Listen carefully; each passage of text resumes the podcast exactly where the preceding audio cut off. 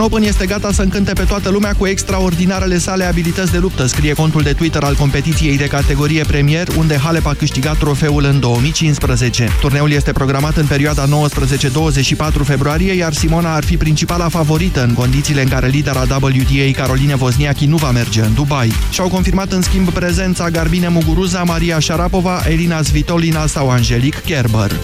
Antonio Conte rămâne antrenorul lui Chelsea. Presa engleză citează surse din cadrul clubului, potrivit cărora postul italianului este sigur atâta timp cât echipa se menține între primele patru clasate din Premier League și își continuă parcursul în Liga Campionilor și Cupa Angliei. Conte este sprijinit și de elevii săi, capitanul Gary Cahill spune că jucătorii sunt principalii vinovați pentru înfrângerea de luni 1-4 cu Watford. A fost al doilea eșec consecutiv după 0-3 pe teren propriu cu Bournemouth, iar Conte a declarat că oficialii clubului trebuie să decidă dacă echipa nu merge bine din cauza lui. Amintim, tehnicianul italian o pregătește pe Chelsea de sezonul trecut, iar la debut a cucerit titlul în Premier League.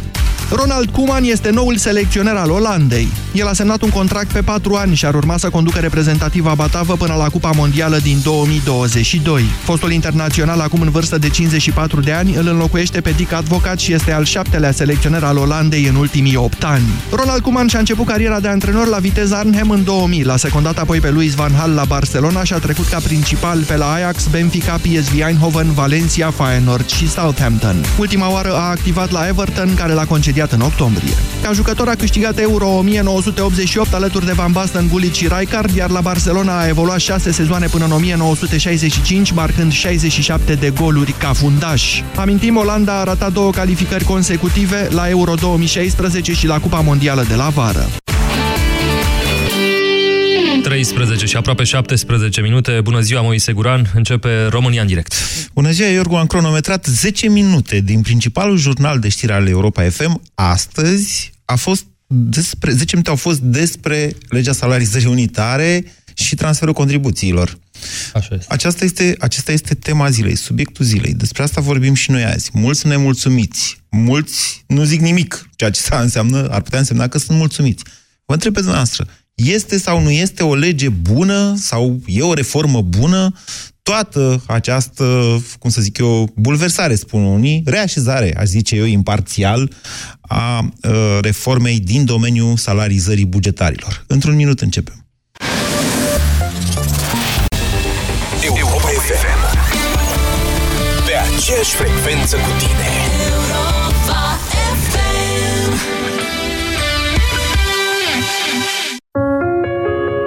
România nu e un dat istoric.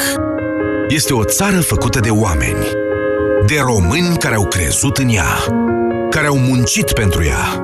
Care au fost mândri de ea. România înseamnă oamenii săi cu realizările lor. La 100 de ani de la Marea Unire, la Europa FM vă invităm să descoperiți 100 dintre cei mai importanți oameni care au făcut România modernă. De ziua îndrăgostiților, vino în magazinele Altex și pe altex.ro și alege cadourile dorite. Ai frigider cu două uși, Candy, clasă energetică A+, volum 204 litri, dezghețare automată și 5 ani garanție la numai 699,9 lei, preț la schimb cu un electrocasnic vechi. Acum și în rate fixe, fără adeverință de venit. Altex. De două ori diferența la toate produsele. Detalii în regulament. Pentru o viață sănătoasă, respectați mesele principale ale zilei.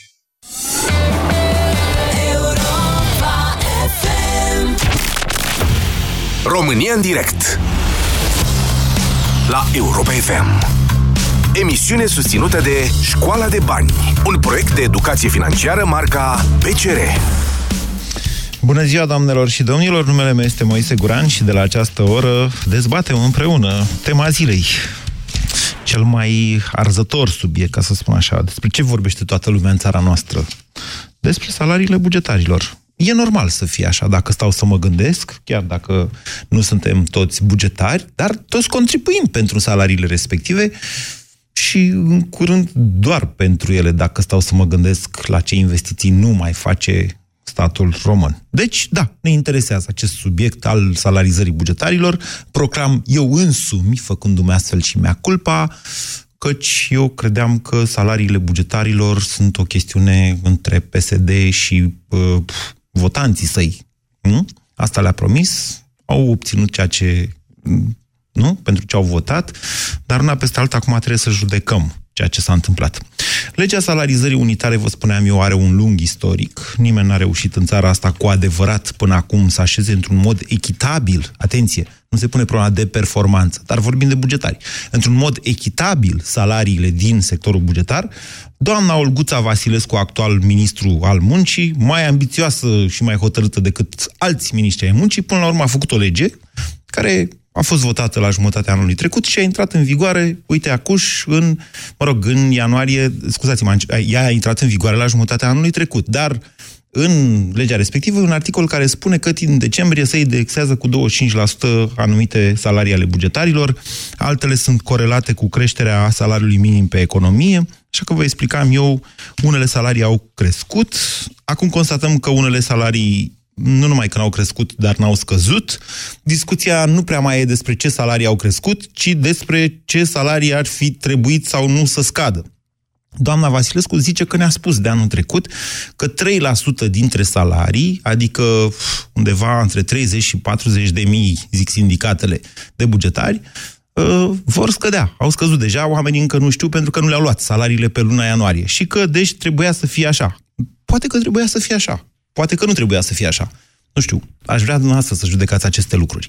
Nu putem separa, deși se dorește uh, foarte tare acest lucru, nu putem separa legea salarizării unitare de creșterea salariului minim pe economie, chiar dacă în domeniul bugetar nu prea mai sunt oameni cu salariu minim pe economie, nu o putem separa nici de modificările aduse codului fiscal și transferului de contribuții, pentru că, așa cum s-a dovedit, fără putință de tăgadă, aceste lucruri au legătură altfel spus, transferul contribuțiilor, pe de o parte, creșterea salariului minim pe economie cu 30% pe brut, atenție, și cu 10% pe net, crea niște venituri suplimentare statului român cu care sunt plătite aceste creșteri salariale. Hai să nu ne ascundem după cireși, să ne asumăm noi ca națiune că am făcut asta și să judecăm acum cât de bine sau de greșit am făcut.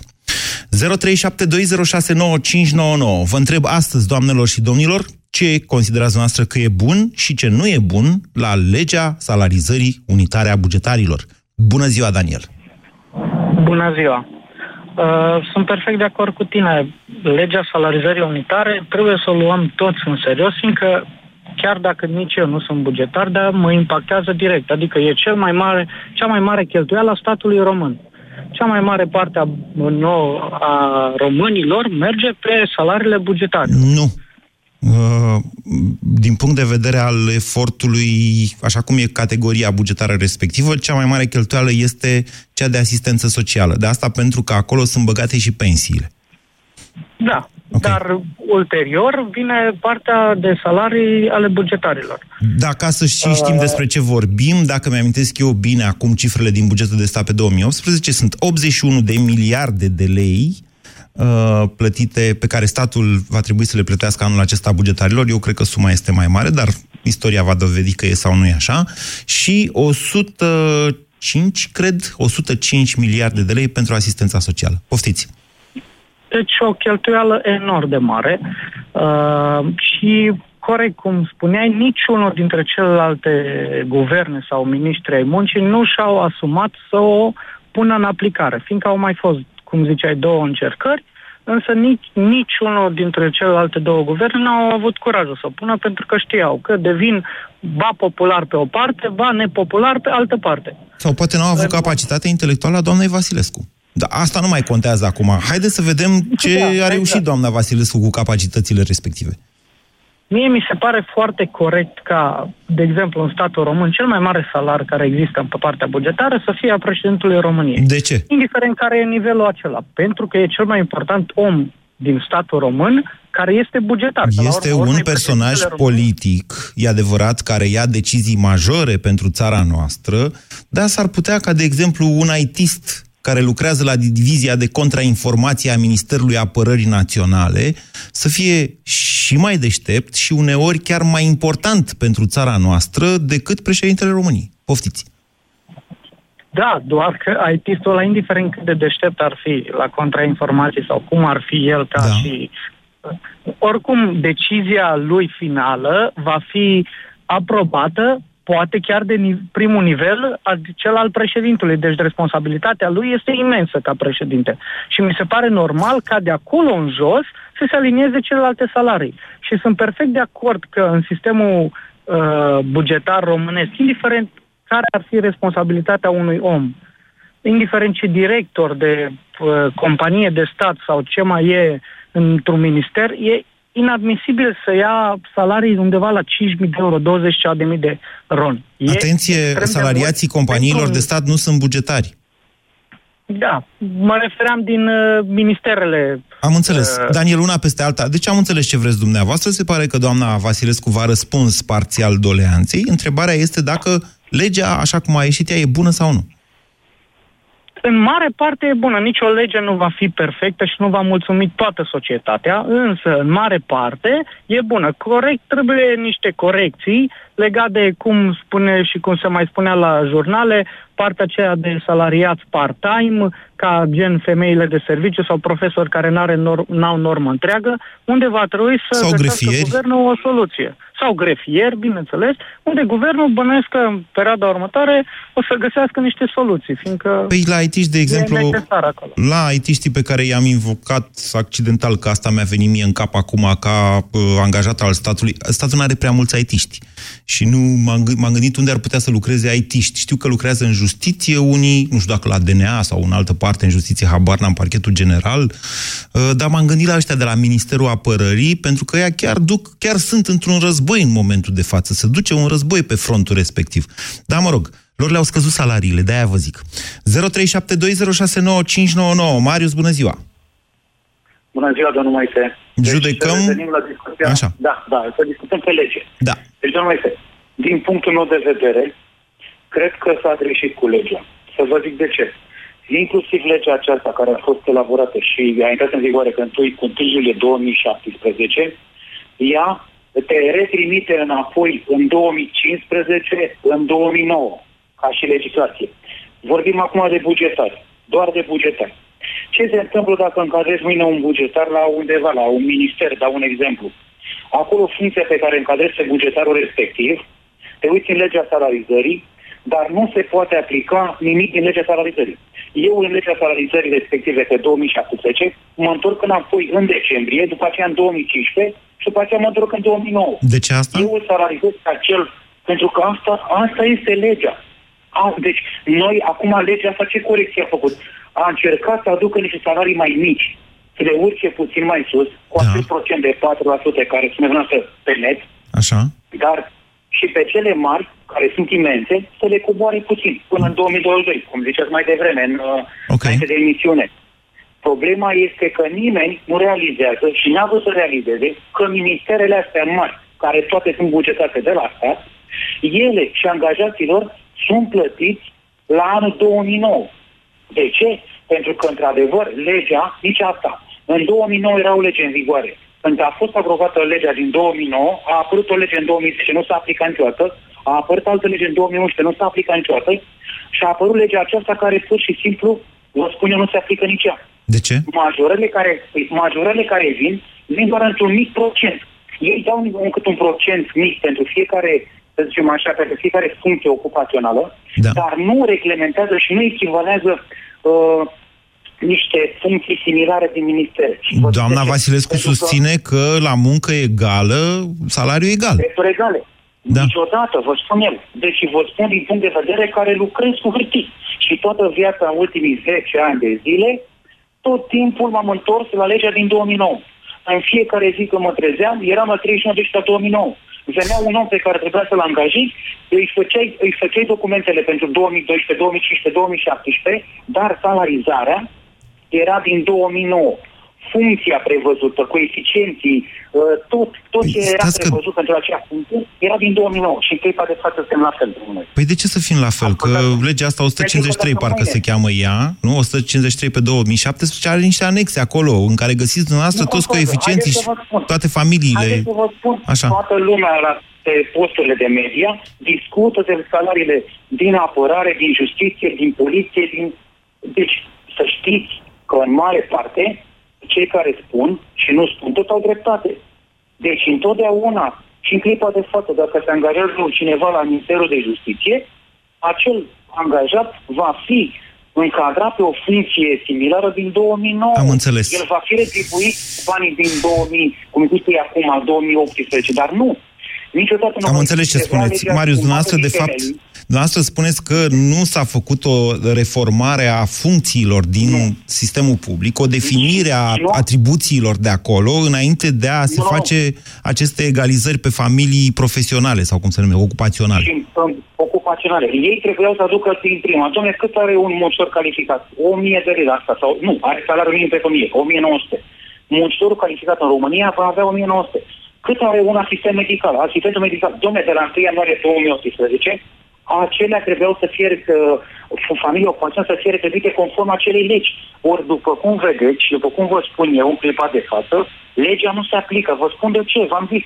În clipa de față, dacă dumneavoastră ori la orice minister o să sunați și o să vorbiți, o să se facă încadrarea lui X sau lui Y, îl încadrează acum pe funcția de asistent medical principal, da. dar va fi retribuit, se întoarce înapoi într-o altă eră în 2017 decembrie, din 2017 în 2015 și din 2015 în 2009 ca să vadă ce funcție trebuia să-i dea lui și ce bani trebuia să-i dea lui în 2009. Cred că înțeleg ce spuneți, Marius, și asta ar putea explica multe dintre erorile pe care se pare că le fac, sau cel puțin așa zice doamna ministru al muncii, uh, conducătorii de instituții sau uh, secțiile de contabilitate, cele care calculează salariile în momentul de față. Adică, mai devreme să intru eu, în, înainte să intru eu în emisiune, era doamna Olguța Vasilescu pe televizoare care zicea, gata, ne-am lămurit și cu grefierii, n-au înțeles cum să-și calculeze calculeze salariul. Uf, pe bune?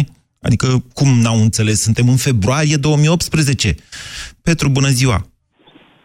Salut! Vă ascultăm. O să, o să aflăm, mi-e teamă că o să aflăm că și cu legea asta a fost o eroare de comunicare, cum se obișnuiește să se spună. Poftiți, Petru. E posibil să fie și eroare de comunicare cu legea asta. Uh, eu zic că un lucru bun este un bugetar uh, încă nu mi-a scăzut, nici nu mi-a crescut salariul, dar eu zic că e un lucru bun, pentru că ar trebui uniformizate într-un fel și egalizate, mai ales la cum s-a, cum s-a referit uh, doamna ministru cu funcțiile. Adică nu poți să-i dai contabilului de la liceu salariu minim și contabilului din uh, Ministerul de Justiție 10.000 de lei sau nu știu, 8.000 de lei. Uh-huh. Stați un pic așa, că trebuie să vă citesc ceva în direct. Uh, Banca Națională, în ședința din 7 februarie 2018, Consiliul de Administrație al Băncii Naționale a României a hotărât majorarea ratei dobânzii de politică monetară la nivelul de 2,25% pe an de la 2% începând cu data de 8 februarie. Și, mă rog, majoritatea ratelor la facilitățile de depozit și de credit și uh, păstrarea nivelului actual ale rezervelor minime obligatorii. Deci, Banca Națională a decis creșterea dobânzii cu încă 0,25% într-un pas uh, egal cu cel de acum o lună. Asta vreau să vă zic. Haideți să revenim la discuția noastră. Da. Uh, e un lucru bun, cum am zis. Eu sunt un bugetar. Uh-huh. Uh, trebuia limitate într-un fel. Nu cred că e bun uh, luat ca măsură salariul președintelui, să fim serios. Salariul președintelui e de formă, că nu trăiește președintele din salariu, îl cheltuie de Dar 10 ori mai mult. Ca, ba, ca bază, ca luat uh, ca limită maximă. Din ce trăiește salariul? Din ce trăiește președintele dacă nu din salariu? Păi unde stă la Cotroceni, acolo credeți că el cheltuie salariul lui pe încălzire și pe Din ce știu eu, lucrează la Cotroceni, nu stă la Cotroceni. Corect, lucrează la Cotroceni. Nu e ca la Casa Albă, să știți. Corect, acolo beneficiază de totul gratuit. Eu cred că scoate un leu din buzunar. Dar okay. nu, asta zic, nu cred că ar fi trebuit să ne raportăm... Să știți că funcția de președinte este incompatibilă cu orice altă funcție uh, publică și privată. Mai are voie președintele să fie doar președ... să conducă Consiliul Suprem de Apărare a țării. Adică, dacă nu trăiește din salariu, nu are voie să trăiască din altceva. Că îl duce SPP-ul cu mașina și probabil că nu dă bani pe benzină sau că îi dă o ciorbă, habar n-am, protocolul de stat. Bani pe mâncare nu da, bani pe haine nu dă. De unde știți că nu dă bani pe haine? Mai mult ca sigur, nu cred că își cumpără haine. Sau dacă se duce la schi și o lua o pereche de pantaloni. Eu nu știu, să, nu, știu, nu știu asta, sincer să vă spun. Nu știu dacă îl îmbracă statul român pe președintele României, dar să ziceți că nu trăiește din salariu este cel puțin exagerat. Din ce știu eu, trăiește din eu salariu. Nu cred că el, lui îi trebuie acel salariu... Domnule ca să bugetar trăiască. Petru, Trebuie- iertați-mă că vă zic așa, dumneavoastră aveți impresia că salariile în lumea asta au fost concepute ca să avem fiecare din ce trăi? Sau ele reprezintă, de fapt, uh, cum să zic eu... Reprezintă puterea de cumpărare și... Nu, domnule, re- reprezintă în primul rând per, performanța pe care fiecare dintre noi o avem la locul nostru de muncă și importanța deciziilor pe care le luăm în ceea ce facem. Absolut. De ce gândiți ca un asistat social? Nu mi-ajung banii ăștia de salariu ca să trăiesc. De ce nu Păi veniți și dumneavoastră cu noi în capitalism să vedeți ce înseamnă să fii tot timpul în concurență și salariul tău să depindă dacă ești mai bun sau nu ești mai bun decât altul, decât colegul tău? Păi și credeți că la bugetar nu există concurență? Cred că nu există concurență acolo unde lucrați dumneavoastră din filozofia pe care am înțeles-o de la dumneavoastră. De auzi, președintele are din ce să trăiască, deci nu contează salariul lui, contează Nu, salariul nu meu. am spus că are de ce să trăiască neapărat de salariu. Am spus că nu cred că salariul ar trebui luat ca bază maximă. Pentru în că primul președintele trăiește din, pe benzina SPP-ului. rând. Și multe altele, multe alte facilități. Bun, Asta care ar am trebui luată de bază atunci, ziceți? Nu știu, eu cred că un... La judecători ar trebui cel mai mult salarii. Cred că sunt sub ale președintelui sau oricum sunt pe acolo. Bun, am zis că la asta ar trebui raportat, la un salariu al unui judecător sau la salariile judecătorului, nici de cum al președintelui. Deci, dumneavoastră credeți că acela ar trebui să fie un plafon maxim? Da, cum, corect, un plafon maxim. Bine, ok, asta cu plafonul, hai că am discutat-o prea mult. Hai, spuneți-mi cum vi se pare reforma pe care a făcut-o doamna Olguța Vasilescu. Începutul este bun. V-a crescut salariul? Uh, nu că nu am observat. Nu, și ar putea să nici să nu crească, că mă apropii de, de baza maximă, din ce am înțeles. Uh, nu asta e ideea. Eu și dacă îmi taie și dacă îmi dă, merg înainte. Nu pot, pot opri. Asta Nu este... trăiți din salariu? Ba trăiesc din salariu, dar și ce pot să fac dacă îmi taie din el, din el acum? Să vă Dacă căutați o îmi taie slujbă la din el, privat? înseamnă- Credeți că vine sfârșitul lumii dacă veniți și dumneavoastră la privat cu noi? Păi dar lucrează și în privat. Ah, ok. Ah. Bine, Petru, sunteți multilateral. Deci ziceți că e o reformă bună, pentru că... începutul, este, începutul este bun. Da. Deci dacă mie ar fi să-mi taie din salariu și să fiu sigur că celor cu salarii mici le-ar crește, n-aș fi supărat că am un salariu bun, ca să zic așa. Deci e un lucru bun că încearcă să salte salariile și pe toți odată, dar nu poți să-i mulțumești pe absolut toți. Bine, vă mulțumesc pentru telefon. 0372069599. Ștefan, bună ziua! Ștefan a închis. Scuze, Ștefan. Bela, bună ziua! Bela? Vă ascult. Bună, bună! Vă ascultăm. Despre ce să spun? Despre legea salarizării. Nu știți subiectul de azi? Legea salarizării. Uh-huh. Uh, Da? Despre, despre care? Bela, vă mulțumesc pentru telefon. Rugăminte, dacă nu aveți ceva despre... Înțeleg că se intră mai greu la emisiunea România în direct, însă rugămintea mea este să sunați când aveți ceva de spus pe tema din ziua respectivă. 0372069599. Mihai, bună ziua! Salut, Moise. Eu sunt uh, angajat la privat Uh-huh. și cred că singura lege bună care există pentru salariile bugetarilor este să fie plătiți în funcție de performanță. Dacă ești bun, primești mai mult, dacă nu, nu. Gândiți ca un privat, nu ca un bugetar. Cum? Gândiți ca un privat, nu ca un bugetar. Ieșiți de pe speaker, vă rog eu, Mihai, că nu se aude foarte bine ceea ce spuneți și e păcat.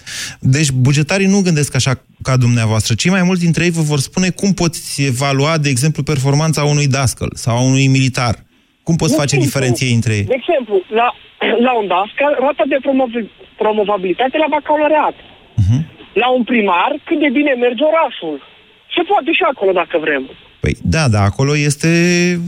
Nu, sunt cetățenii, e votul cetățenilor cel care decide dacă a fost bun primar sau nu. Da, ok, și asta e. Mihai, nu e asta în discuție în momentul de față. Nu și-a pus nimeni problema să-i plătească pe bugetari în funcție de performanțele lor. Făcut o reformă. Întrebarea este dacă această reformă reprezintă sau nu un progres pentru societatea noastră. Mm, Eu nu cred că reprezintă un progres. De ce? Da. Pentru că 4, 5, 6, Nu, nu, număr, vă nu număr, cred. sunteți ardelean în mod evident, deci vă număr ca pe Da, Iohannis, da, ca da, să nu da. întrebe capul. Poftiți, Mihai. Pentru că nu cred că oamenii sunt plătiți, nu știu cum să, să mă exprim, pentru munca care o fac. Am înțeles. Reveniți la tema dumneavoastră. Da, nu sunt plătiți pentru munca pe care o fac. În general, în sistemul bugetar, știm cu toții, performanța e care e. De multe ori se dau joburile, posturile se dau pe pile și înșiși bugetarii acuză chestiunea asta, dar nu fac niciodată nimic împotriva ei, pentru că dacă ridică vreunul dintre ei capul, este sancționat imediat cu trimiterea în privat. Bună ziua, Florin! Bună ziua! Vă ascultăm! Uh, Mă bucur că am reușit să prind în direct. Uh, Cred că această lege a salarizării nu rezolvă neapărat problemele și nu știu dacă se poate numi un progres. Mm, Așa? Ce probleme nu rezolvă? Așa cum am văzut, crește unele salarii mai mici și taie din salariile mai mari. Nu e Da, legea probabil că corect? a fost făcută cu scopul de a duce banii la buget, nu cu scopul real de a face o, o corectare reală Nu, la... legea, legea salarizării bugetarilor a fost cu scopul de a aduce banii de la buget spre bugetari. Codul fiscal a fost făcut cu scopul de care vorbiți dumneavoastră. Reașezarea contribuțiilor a fost făcută cu acest scop. Creșterea salariului minim a fost făcută cu acest scop. Păi da, dar influentează sal- legea salarizării, influentează și legea din privat, uh, salarizările din mediul privat. Și atunci... În sensul că ne apucă nervii când vedem cum sunt alții plătiți și noi nu putem să ne creștem salariile în momentul ăsta. Despre asta vorbiți? Care e influența? Nu. Uh, nu, problema e că consider că nu este un, un lucru făcut așa cum ar trebui să fie și, cum zicea un antevorbitor, uh, cred că plecarea ar trebui să plece nu de la cel mai mare salar, ar trebui să se gândească undeva să plece de la un minim cât ar trebui uh, retribuită munca, indiferent în ce domeniu este, dar de la stat ar trebui plecat cu acest lucru. În cele mai atunci multe am făcut cazuri, în cele mai multe cazuri așa se face calculul, ca salariu minim pe economie, ori un indice, în funcție de fiecare ce lucrează sau cât de important e pentru statul român. Președintele Exact, da, are salariul 12 ori salariu minim pe economie, dacă mi-am amintesc eu bine, că tot am vorbit de Da, președinte. da, da.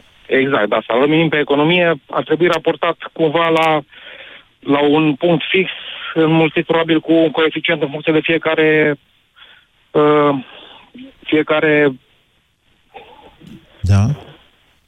uh, Deci aveți o nemulțumire în legătură cu salariul minim pe economie sau în legătură cu salarizarea am o bugetatilor? nemul- Nu, am o nemulțumire cu modul cum se gândesc lucrurile în această țară. Din păcate se gândesc doar cu scopuri ascunse, nu cu scopuri reale. De a face ceva bun.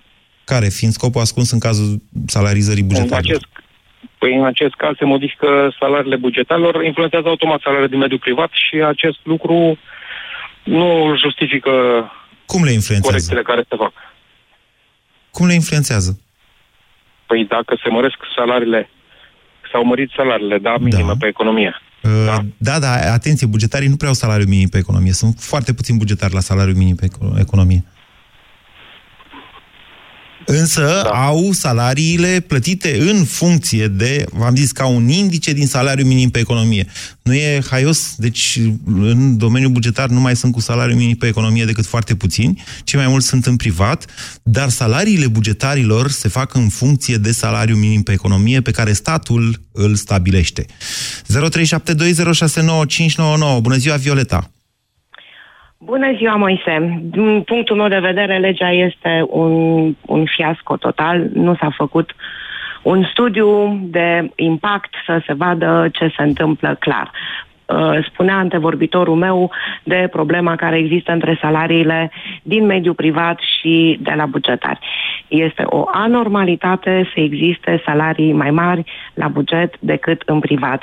Se știe foarte clar, privatul este cel care aduce uh, în mare parte plus valoarea în economie. Și atunci, legea asta a salarizării n-a făcut decât să creeze o harababură în sistemul privat, um, s-au creat inechități, din punctul meu de vedere, poate greșesc. Nu face decât să aducă altora în minte că de ce să mai lucrez la privat când mă pot duce la stat și să iau niște bani mult mai frumoși. Sunteți și atunci, patron? Ce se întâmplă? Nu sunt economistă. Ok, dar aveți problema Dar și asta? Nu găsiți, profesoară. nu găsiți forță de muncă? Uh, există o mare problemă la ora actuală în România cu lipsa forței de muncă. Deci nu a mea personală, văd ce se întâmplă în județul nostru, în orașul nostru, la nivel de țară. Pentru că Tinerii fug toți să se emigrează. angajeze la stat? De asta ziceți? Nu, exact, exact, nu pot toți să se angajeze la stat, iar salariile din mediul privat, bineînțeles, dacă stai și te gândești din punctul de vedere a patronului, el trebuie să fie rentabil. Iar uh, lipsa de predictibilitate uh, și modificările codului fiscal, anul trecut au fost 291 de modificări a codului fiscal, e o nebunie, îi face să nu-și poată face un plan de afaceri așa cum trebuie. Nu pot nu pot să ia decizii să facă strategii de dezvoltare. Părerea mea, sinceră. Deci, legea asta a starizării e foarte proastă, nu proastă, foarte proastă. Ok, e punctul nostru de N-a, vedere. n-a rezolvat nimic. E punctul meu de vedere. Pot să greșesc. Violeta, a judecat lucrurile uh, ca, ca un economist. Adică dumneavoastră vă uitați la total economie și ziceți, ia să vedem care vor fi efectele. Bineînțeles, împovărarea suplimentară a muncii, că de fapt s-au schimbat impozitarea pe muncă și au crescut-o, chiar dacă a scăzut impozitul pe salarii de la 16 la 10%. Pe total, sarcina e mai mare pe o companie. Prin creșterea, cum vă spuneam, a salariului minim pe economie. Dar dacă te uiți pe total și vezi asta, că, domnule, a crescut sarcina pe economie pentru a uh, urca de la 7 la 9%, um, efortul cu salariile al statului la român, 9% din PIB, și da, trage această concluzie. Dar e punctul nostru de vedere. Alexandru, bună ziua! Bună ziua! Uh, am recunoscut mai devreme un coleg, lucrăm împreună pe Petru, care pomenea de salariul președintelui la care ar trebui L-am să ne certat eu raportăm puțin, ca, da, și, așa. ca și salariu. Și eu l-aș certa puțin, mai ales că suntem colegi. Uh, Deci l-ați recunoscut după voce, dar ce, lucrați la După conservator voce. amândoi? sau Ce ureche muzicală nu, aveți? Întâmplarea, întâmplarea a făcut să recunosc și uh, am uh, asociat cu numele și mi-am dat seama că e, într-adevăr chiar el este. Așa, și de ce vreți să-l Uh, certați? Uh, Să-l cert, pentru că noi lucrăm în sănătate, nu știu dacă el a specificat lucrul acesta, iar uh, în domeniul în care noi lucrăm, salariile uh, sunt discriminatorii. Așa. Adică, din ce punct de vedere? Uh, mediul în care noi lucrăm este toxic, uh, lucrăm cu substanțe periculoase, uh, Da. m, plus uh, factorii de risc uh, HIV, uh, hepatită și mai știu eu... Lucrați într-un alte- laborator, adică. Asta Exact, spuneți. exact, Așa. exact. Uh, m, creșterea noastră salariară este infimă, adică aia de 4%. absolut cu nimic. Exact, exact, ceea ce mi se pare discriminatoriu, pentru că drepturile astea, uh, din punctul meu de vedere, s-au câștigat în timp, în ani, uh, și ar fi trebuit menținute. Nu mi se pare normal ca Păi stați, v-a noi crescut, să nu v-ați scăzut. nu beneficiem. V-a crescut cu Nu, 4% a rămas. salariu. e o creștere infimă. Doamne, n-a mi se scăzut. Pare... Da, A, nu că a aveți scăzut. dumneavoastră alte așteptări. Că așa a Bineînțeles. promis PSD-ul în campanie. Încă o dată, asta e între dumneavoastră și domnul Dragnea. Bineînțeles. De ce ne băgați pe noi în discuție? Uh, nu bag pe nimeni în discuție, doar am adus în discuție că legea nu este uh, așa cum ar trebui. Nu e bună pentru că vă dă doar 4%, iar dumneavoastră i-ați votat pentru 25%. Mm, Cine a votat? Cine a votat? Acum are de Ce? suferit plus ceilalți. Așa, plus ceilalți. Plus ceilalți. Alexandru, înțeleg, legea nu este bună pentru că vă crește salariul doar cu 4% pe net și aveați așteptări mai mari. Ok, este un argument acesta, dar e de ordin mai degrabă politic. Bună ziua, Ada!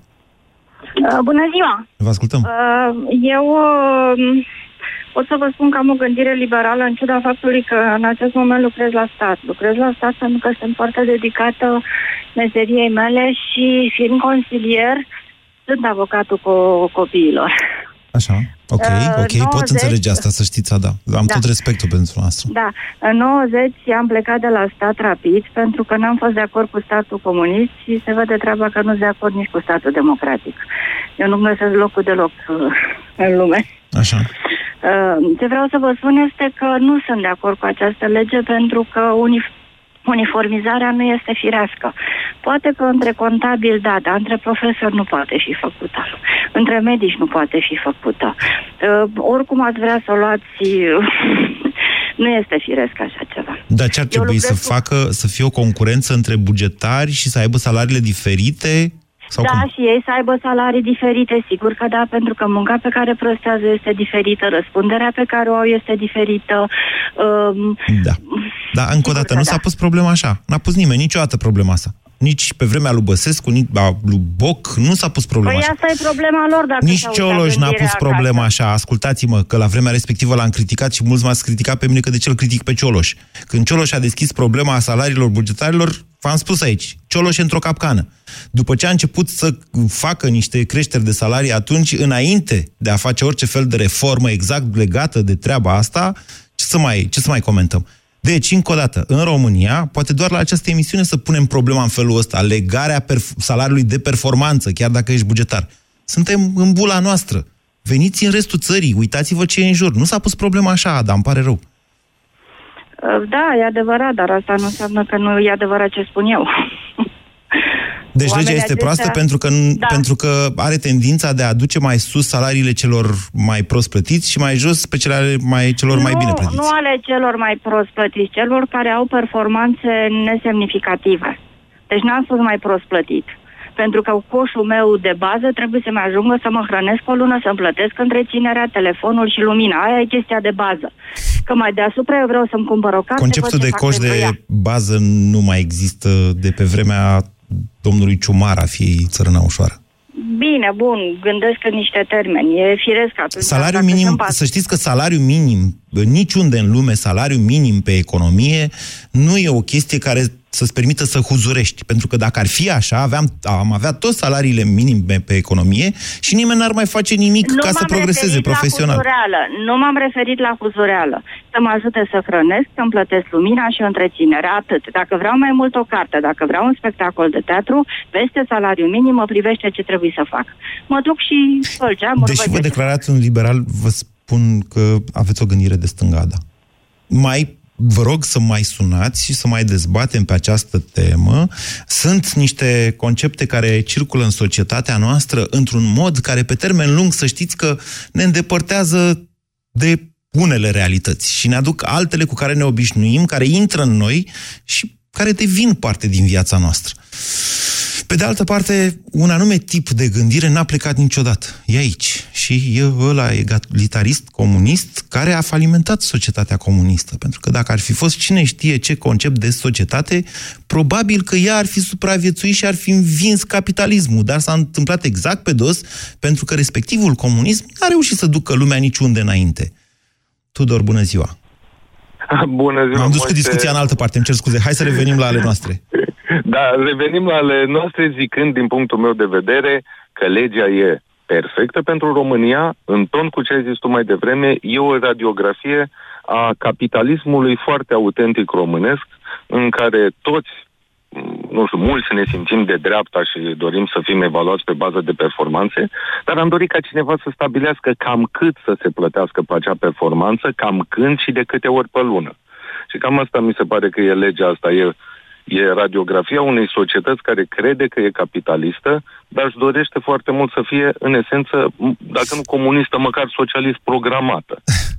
Tudor, până la urmă, până la urmă să știți că mișcarea marxistă, să-i spunem așa, deci mișcarea socialistă, de fapt, cea care a fost precursorul comunismului de mai târziu și cu care a și intrat în conflict, de altfel, Exact. a fost cea care a mișcat totuși lumea către niște drepturi fundamentale, de tipul, Absolut. de tipul zilei de lucru de 8 ore, inclusiv a unor minime standarde și așa mai departe. Adică hai să nu dăm cu pietre. Aici e o chestiune Nu, nu, de nu, nu. proporții. Adică E, e, e de proporții, e de proporții, Moise, și dacă îmi permiți, la asta mă refer. Noi credem că proporțiile, cum vă, aveai dezbaterea mai devreme legată de salariul minim, a stabilit ce e un salar minim și ce, la ce e el folositor pentru, în esență, subsistență, e una. A vorbi că pe baza unei legi a salarizării pot stabili câți bani merită un contabil și da, mă forțez și pe mine în privat să plătesc un contabil cu o anume sumă de bani dacă tu, la o agenție de stat, plătești contabilul ăla cu o anumită sumă de bani. Apoi să spui că un contabil de la o regie autonomă merită același salar ca un contabil de la o primărie. Nu zic că oamenii nu ar fi la fel de capabili, dar valoarea muncii e poate alta. Valoarea adăugată generată și la stat e alta. Și e, e, e, tu ai atins-o un pic în această emisiune, dar de multe ori în ce spuneai, e ideea că munca în sine nu e, nu e un drept. Vorbea un, un antevorbitor că e un drept câștigat în timp un salar. Nu. Munca e un serviciu, dacă vrei, poate mai ușor pentru alții să zicem o marfă. E o marfă pe care tu o oferi. Este și o marfă, dar este și un drept, să știți. Munca este un E, drept. e, e, e, e un drept. Să nu absolut. cădeți Mă în refer păcatul la doamnei valoarea. Vasilescu. Vedeți că doamna Da, da, Vasilescu da. o comite Nu. grav de vreo două zile, n-are și dânsa un consilier care să-i spună Doamna Vasilescu, pe vremea când erați în opoziție și dădeați cu bolovani în Traian Băsescu, Curtea Da. Constituțională a decis că dreptul la muncă, dreptul la salariu, care e un derivat al Așa. dreptului la muncă, e un drept fundamental, care poate fi uh, restrâns doar pe o perioadă limitată de timp. Mai țineți minte? Așa a zis Exact. Curtea Constituțională atunci. Și de aceea, după, în 2012, când a venit Ponta la putere, au zis și Băsescu începuse de să zic, alo, vedeți că doar pe o perioadă limitată de timp putem uh, tăia salariile bugetarilor. De ce le trebuie să revină? Acum vine doamna Vasilescu și zice, aoleu, dar patronii puteau tăia și anul trecut salariile. De, deci, care, noi ce am făcut acum? Că i-am lăsat să le taie sau să nu le taie mutând contribuțiile. Foarte greșit. Patronii nu puteau tăia salariile. Puteau desința un contract de muncă, e adevărat. Puteau angaja, mă puteau da afară pe mine și să-l angajeze pe Ciprian Dinu, colegul care e aici cu mine, de aia mă refer la el, în locul meu și să-i facă un salariu mai mic. Da, dar atenție, salarii, uh, patronii nu pot tăia salariile în România decât pe o perioadă limitată de timp. Tudor, Absolut. Tudor, sunteți- Doar atât vreau să Da? zic. Eu, eu vorbeam de un principiu, uh, așa, teoretic, și tu ai perfectă dreptate. Legal nu putea nimeni și dreptul la un salariu e câștigat. Valoarea lui poate n-ar trebui determinată prin lege. Deci dumneavoastră Este spuneți, un stați schimb. așa, stați așa, deci dumneavoastră spuneți că această lege vă deranjează pentru că vă scumpește uh, serviciile de contabilitate, valoarea muncii în general și Un că exemplu, deci va trebui creează să o dați salarii valoare mai mari. artificială. E, e o valoare artificială, adică nu e stabilită de piață. Po- poate fi reală, dar prin lege nu va fi. E un mercurial al salariilor. E ca și cum am stabilit prin lege că roșiile din România valorează 5 lei și alea din Spania 4. Aia e deranjant. pentru nu că- ideea valorii Da, pentru da, muncă. pentru că statul și român- stabilirea unei grile. Pentru că statul român este, până una alta, cel mai mare angajator din România. Vă reamintesc Corect. faptul că din 5 milioane, sau cât o mai fi angajați în momentul de față, eu cred că sunt 5 milioane de contracte de muncă mai degrabă, dar în fine, uh, un milion și jumătate lucrează în regiile de stat și la uh, buget, cum se spune. Un milion 200 sunt bugetari și încă 300 de mii în regiile de stat. Deci, da, pe piața muncii, statul este un jucător major. Problema este că statul folosește resursele noastre prin majorarea uh, contribuțiilor, în special, da, prin transferul ăsta se iau mai mulți bani, prin creșterea salariului minim, care înseamnă mai multe taxe date la stat. Statul folosește aceste resurse de la noi pentru a ne concura pe noi, privații cum ar veni, și pentru a ne obliga până la urmă să facem niște eforturi mai mari pentru a ține pasul și pentru a ne păstra angajați. Acum m-am pus într-o piele de patron. Tudor, încântat de discuția cu dumneavoastră. Vă mulțumesc din suflet că sunteți ascultătorul acestei emisiuni și a acestui post. Scuze, Cătălin și Adina, că nu mai apucați să intrați astăzi, căci emisiunea s-a terminat. Vă mulțumesc! BCR ți-a prezentat România în direct la Europa FM și te invită să asculti în continuare sfatul de educație financiară din Școala de Bani.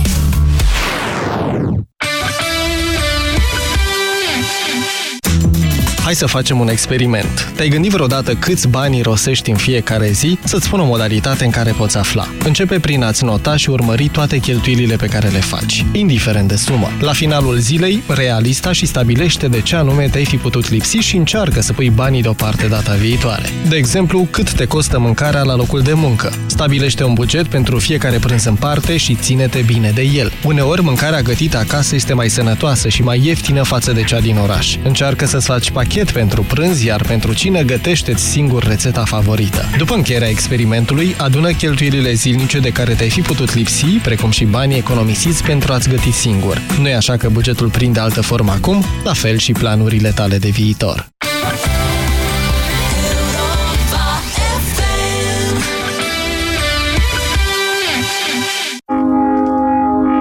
A fost odată de nu uiți niciodată.